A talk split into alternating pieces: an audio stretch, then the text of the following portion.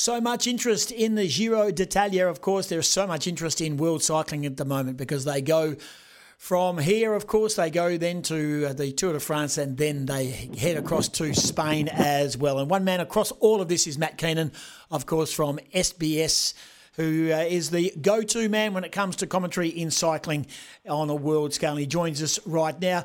The good news is that the Giro is just dishing up headline upon headline and incident upon incident. It is a cyclist nuffy's dream, Matty Keenan, as I say good morning. it is, and I don't know where to start. Do we start with the Nuffy that ran alongside Lorenzo Fortunato and nearly knocked him off just before he won the stage? We'll go with that Nuffy. There's plenty of those. There's plenty of those around that do oh, that. That's one of the things about cycling. So most sports on an international scale, they're stadium-based sports, and there's separation between the athletes, the field of play, and the spectators. But cycling, you can get right alongside. You can be in the ear of one of the riders, and it's really difficult to police. And we saw a couple of nights ago, this guy was on target win his first ever pro race, about 1,500 metres from the finish line, and an idiot runs alongside him, almost loses his footing, bumps into him, and then he, he manages to stay upright. The rider keeps going, and then that spectator, Tim, he thinks, "Oh, here comes someone else. I'll see if I can have a chat to Jan Tratnik as well." But fortunately, the crowd took over. It was community policing, and they rugby tackled him to the ground. Yeah, got him out of there before someone got killed, and on we mean killed. And interesting enough, we, we noticed this morning on Gillian Goss when Phil Mickelson hit, hit his approach shot on the last hole at the PGA Championship, the crowd invaded the the fairways and, and, and got around Mickelson, pushing and shoving and hugging him and all sorts of things. And I said, one, so, so much for social distancing, two, so much for security. Uh, so, I mean, it is a concern on, on a on a world level everywhere. Hey, there's a bit of drama overnight, wasn't there? Um, the 15th stage, uh, the yeah. race had to get stopped for a while. Yeah, it was. Geez, it was a quick start. They had a tailwind. Everybody wanted to try and get into the breakaway, and then there was a big crash. There were 14 riders went down, which is is not a you know. There's been bigger crashes in terms of numbers, but they were there were some serious injuries there, and they had to stop the race because if they continued the race, there wasn't enough medical support to took, take care of the riders that had crashed and then continue behind the bike race in case somebody else crashed. So they had to stop the mm. race and then make sure everybody that needed to jump in an ambulance was able to get into an ambulance, and then they could still have the race doctor behind the peloton and another ambulance get there in time to be behind the race as well. So the stage stopped for around about 20 minutes. And there were four riders in the end who had to abandon the race. They didn't look good at all. Fingers crossed that they do make a full recovery. And then as soon as the race started again, the first guy that attacked at kilometre zero, he attacked again, Victor Campenaerts, and he went full gas and he forced the breakaway. Then he got himself into the breakaway. Then he attacked the breakaway again, and then he ended up winning the stage. He has nailed social distancing. Doesn't want to ride with anyone. Brilliant stuff. Hey, look, some bad news too, or some surprise news. Jai Hindley.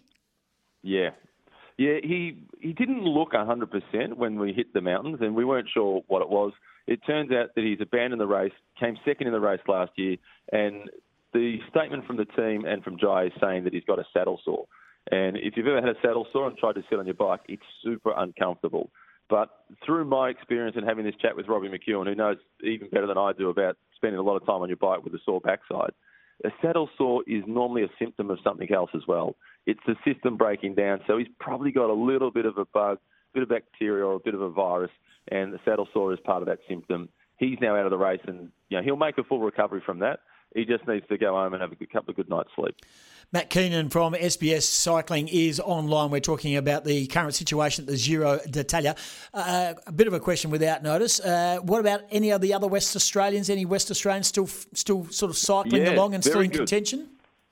Absolutely. Not in contention to win, but in contention to do something and maybe a stage victory. We've got Cameron Myers riding with the Bike Exchange team and he was a little under the weather the first week. He ended up going through two courses of antibiotics, and he's now actually coming good. I don't know how you recover when you're riding 150 to 200 kilometres per day, Tim, but that's why they're good and I'm commentating. so he's he's on the return. We saw him at the front yesterday. He's supporting Simon Yates, British guy on the Aussie team, who's second overall. So Cam Meyer's got a really big role to play. The other Western Australian, Michael Storer, who's a teammate of Jai Hindley, he's been good really good. He's been in a couple of breaks. He's looked like he's been a chance to win a stage. And I think now that Jai's out, Their other team leader, Romain Bardet, is sitting, I think, eighth overall. Michael Storer should get a bit of freedom to try and go on a break and win a stage, and I'd love to see it happen. Okay, so who leads the Giro d'Italia coming into the next stage, and where is the next stage take us? Uh, the, the leader at the moment is the Colombian, Egan Bernal, who won the Tour de France yes. in 2019, and he looks like he's going to be pretty hard to stop. Tonight's stage is an absolute monster. They go, it's 212 kilometres, and they go over three mountains that take them above 2,000 metres in altitude. So three mountains bigger than any mountain that we've got in Australia, and they're doing it all in one day, wow. and it's 212 k's. It's forecast to be four degrees at the finish line, which isn't at top at the top of one of the mountains. So there will be snow at the top of the mountain. Oh. Hopefully it's not snowing, but there'll be snow on the side of the road, and the forecast is miserable. I wouldn't be surprised if they have to change the course slightly because going to those sorts of altitudes in that weather could be really dangerous but it makes for good TV.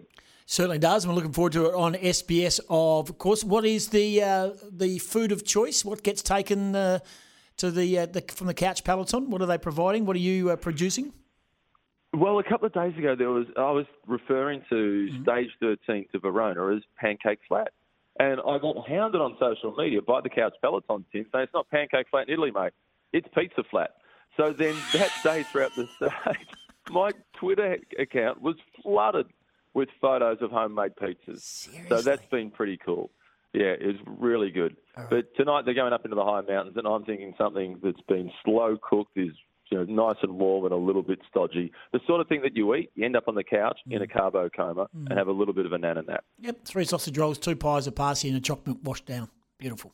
Perfect. Actually, I had a sausage roll yesterday after my son's under nine football. Where'd you get it from? Where did you get? Did you get it from a service station, or did you buy it from a bakery? No, or? it was at the ground. It was oh. at the oh. ground, and he played. He yeah. played at the Brunswick Street Oval, the old Fitzroy yeah. ground, where you know the the Lions actually used to play up until about you know the 1950s. It was yeah. really nice to to go out to that ground and see the juniors have a kick around. Are you a sauce man on your on your sausage roll? Please, how can you not have sauce? No. I don't want to have the sausage roll dry. I need the sauce. I'm look, assuming you have sauce, Tim. We can only mate, no, mate, mate. I, I am a sauce man, but now that, Thank you. now the debate rages, and someone has asked this question on social media today. Once the sauce is open, is it in the fridge or remain in the cupboard? No, no, no, no. It's in the cupboard. There's really? enough sugar and preserve. Yes, there's enough sugar and preserves it is in there to keep it, you know, so it won't go off. And if you put it in the fridge yeah. and then you put it on your pie or your sausage roll, there's too big a contrast between the temperatures of the thing that you're eating. So I'm definitely, I'm firmly in the cupboard camp. Wow. All right. Well, one day you'll come out of That's the closet. Out of the, one day you'll come out of the I'll cupboard. Come out of the kitchen cupboard. what time are you on air tonight? What time do we tune in to SBS to watch the uh, Giro?